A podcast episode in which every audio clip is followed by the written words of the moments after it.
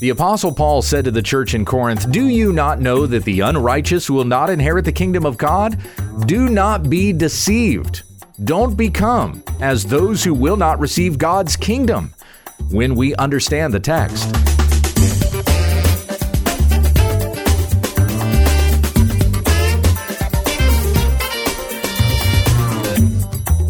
This is When We Understand the Text, a daily study in the Word of Christ for the sake of the faith of God's elect and their knowledge of the truth, which accords with godliness.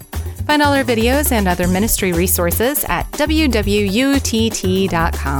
Here once again is Pastor Gabe. Thank you, Becky. We're back to our study in 1 Corinthians chapter 6, verses 9 through 11. This is part 3 of our exposition of this section. And once again, making you aware of the subject matter, I will be discussing sexual immorality. We'll go on to uh, looking at what is said in verses 10 and 11 as well, but still talking about the sexual immorality mentioned in verse 9. I will be reverent in the way that I address this subject, but still making you aware of the topic. Let's begin by reading in verses 9 through 11 from the Legacy Standard Bible. The Apostle Paul wrote to the church in Corinth. Or do you not know that the unrighteous will not inherit the kingdom of God? Do not be deceived. Neither the sexually immoral, nor idolaters, nor adulterers, nor effeminate, nor homosexuals, nor thieves, nor the greedy, nor drunkards, nor revilers, nor swindlers will inherit the kingdom of God. And such were some of you, but you were washed but you were sanctified, but you were justified in the name of the Lord Jesus Christ and by the Spirit of our God. So we come back again to verse 9. Do you not know that the unrighteous will not inherit the kingdom of God? And here we have listed in verses 9 and 10 those who are unrighteous. And you might even consider this an expansion of the list that Paul gave in chapter 5. He said in verse 11, But now I am writing to you not to associate with any so called brother if he is a sexually immoral person, and we have sexual immorality mentioned here in verse 9, or if he is greedy, and we have greed mentioned in verse 10 uh, of, of chapter 6. Uh, if he is an idolater, we have idolatry mentioned in chapter 6, verse 9. Or if he is a reviler or a drunkard or a swindler. Those things are mentioned as well. We have drunkards mentioned in verse 10. But there is uh, a few more added to this vice list when you come to chapter 6, verses 9 and 10.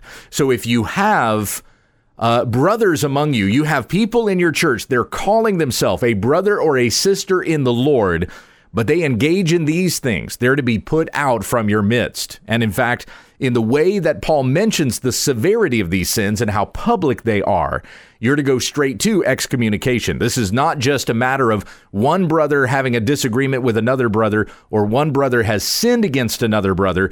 This is public sin. This is something that they are engaging in that might even be outside the church. So, therefore, they're to be excommunicated from the church. That's what Paul had laid out in chapter 5. We get to chapter 6 and we have brothers are taking one another to court. And so Paul confronts that matter, verses 1 through 8, and rebukes the church for placing unbelievers as judges over believers, who are going to judge even angels in the very end. So, why would we subject ourselves to the judgment of persons who have no standing in the church, the church which is, which is eternal, that will be reigning with Christ forever? Do you not know who the unrighteous are? That's kind of what Paul is asking in verse 9. Do you not know that the unrighteous will not inherit the kingdom of God? Who are the unrighteous? What are they guilty of? And then he mentions that in verses 10 and 11, prefacing it with saying, Do not be deceived. Do not be okay with these sins. Even if you are not among these who are listed here on this list, in this vice list, don't be tolerant of it.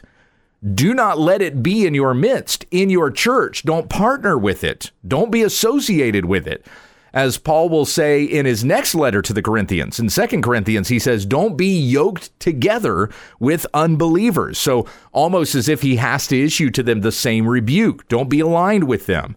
Don't be deceived by these sins. Do not be deceived into thinking that any of this is okay, because neither the sexually immoral, nor the idolaters, nor the adulterers, nor the effeminate, nor the homosexuals. So there's our our sexual immorality listed there. We went through most of that yesterday. Now, again, the NASB and the LSB, the New American Standard and the Legacy Standard Bibles, translate this out as the effeminate and the homosexual. So, nor the effeminate nor the homosexual will inherit the kingdom of God.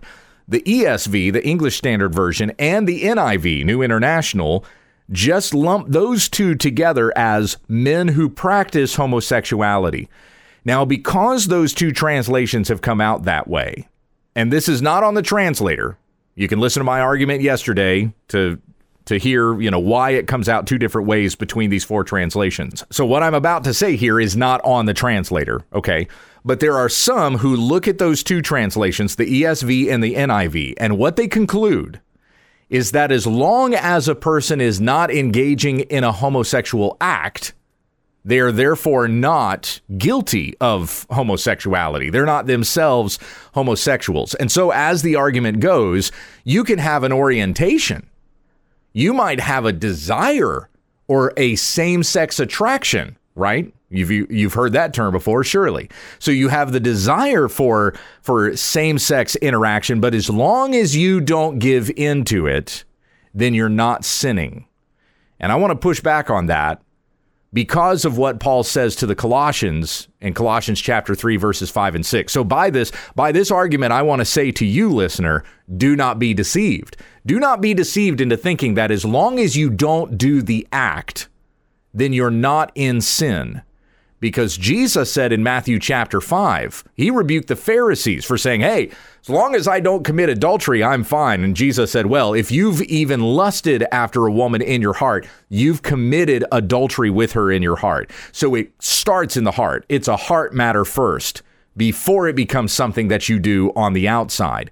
So Jesus confronted this in the Sermon on the Mount. Paul says in Colossians chapter 3 verses 5 and 6, "Put to death therefore what is earthly in you." Sexual immorality? We start with that again right at the beginning of the vice list. Impurity, passion, evil desire, and covetousness, which is idolatry. On account of these, the wrath of God is coming. All of those things that are listed there in verse 5 are sexually immoral sins.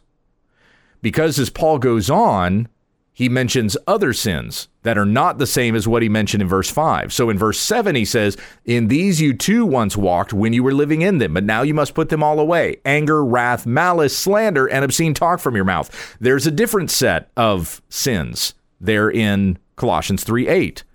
So consider what is said in Colossians 3 5. Put to death the sins what is earthly in you, the passions of your flesh, sexual immorality, impurity. So now you're, you're still talking, and, and Paul is going to confront this as we go on in 1 Corinthians 6. He's going to confront impurity here as well passion, evil desire, and covetousness. So we begin with sexual immorality, and that would be anything that would be practiced, again, sex that's outside of marriage, any sex that is outside of what God intended sex to be enjoyed between a husband and his wife. Any other kind of sex is sexually immoral.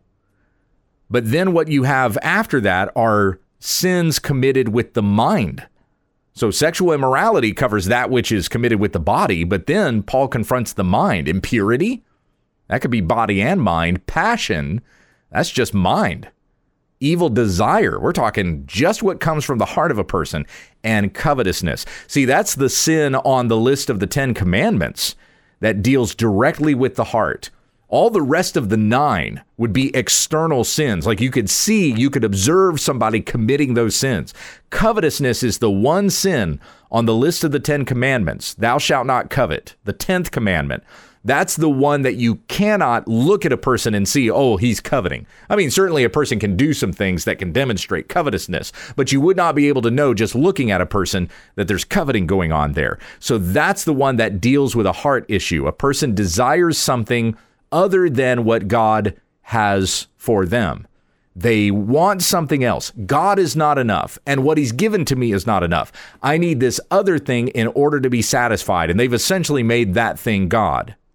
And so covetousness deals directly with the heart. And as it's lumped in here with all these other sexual sins, covetousness is mentioned as idolatry because it's worshiping something other than God. It's placing above God a value on something else valuing something above God. If I could just have that thing, I would be satisfied. I'm not satisfied enough with God. I have to have this other thing as well. That's coveting.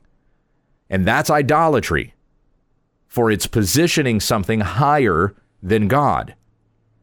And again, as it's listed among sexual sins here, it goes right to the heart of sexual immorality, literally. Going or spiritually you could say it that way. Going right to the heart of the sexual immorality. It's it's coveting. It's desiring something that God does not desire for you. And if you desire that which God does not desire you are sinning God does not desire any of his creatures made in his image to engage in same-sex acts same sex fornication, lust, impurity, homosexuality. Whether that's lesbianism, whether that's sodomy, you even lump in everything, all the perversions on the list of the LGBTQ of uh, acrostic. Okay, all of those letters and what they represent all falls under the category of sexual immorality and therefore also homosexuality. All of these things are an abomination to God, and even to desire those things incurs the judgment of God you may not be engaging in the act itself, but you want it, you desire it. So to desire what God does not desire for you is itself sin. Do not give in to the teaching, the false teaching that claims you can't change anything about your orientation. You've prayed about it. God hasn't changed anything about your desires. Therefore, just accept who you are. And as long as you don't give in to it, then you're just fine. No, because you're basically giving a person permission to lust at that point. It's okay for you to lust as long as you don't do it. And if you have that desire in your heart, you've prayed that God would change it and he doesn't change it, well, you know, just accept that it's fine, it's natural, it's who God created you to be, just don't give in to it in sin. No, you're giving them permission to sin because you're giving them permission to desire that which God says no is wrong. It's sin. Don't ever desire sin. That's covetousness and therefore idolatry. Are you still alive? If you're listening to this, the answer is yes. if you can still hear my voice and hear this podcast, you're still alive, right? So you can still be praying for God to change your desires, to reorient your desires, to be not of the things of this world, but to be of Christ. Put to death what is earthly in you. Again, Paul says in Colossians 3 5. Sexual immorality, impurity, passion, evil desire, and covetousness, which is idolatry, even those desires, put them to death, because on account of these, even the desires, the wrath of God is coming. Desire Christ. Don't be comfortable with desires of the flesh. Desire more than anything the things of Christ. It's really quite distressing the number of Christian ministries out there that are giving permission to same sex attraction and saying that there's nothing wrong with same sex attraction when Scripture clearly says, yes, there is. It is sin. And if you desire to be like Christ and have the mind of Christ, then don't be okay with those desires. Seek Christ, ask God to change your mind and your heart. And he says in Ezekiel 36, A new heart will I give you, and my spirit I will put within you. Jesus said to Nicodemus in John 3 to enter the kingdom of God, you must be born again. Be born again in Christ. Be a slave to righteousness and not to unrighteousness. So that's 1 Corinthians 6 9. As we finish those things up there, do not be deceived, neither the sexually immoral, nor idolaters, nor adulterers, nor effeminate, nor homosexuals. Not, not the giver or the receiver in a homosexual act is basically what's being said there. In the culture in that particular time, apparently there was there was something different about a man who was effeminate, about a man who was a recipient of a homosexual act versus the one who actually gave it. He uh, the effeminate man was even lower than the giver, but nevertheless, they are both sins that God will judge. He will judge with fire, just as he did with Sodom and Gomorrah. Jesus said in Luke 17 32, he told his disciples, Remember Lot's wife. What did, what did Lot's wife do? As Sodom burned with the judgment and fire of God, she looked back.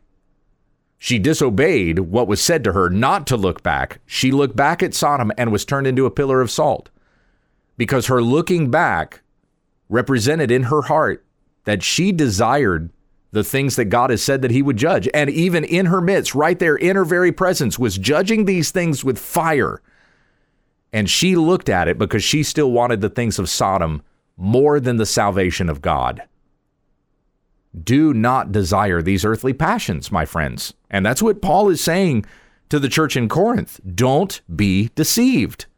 Don't be led astray by these things. Don't desire these things.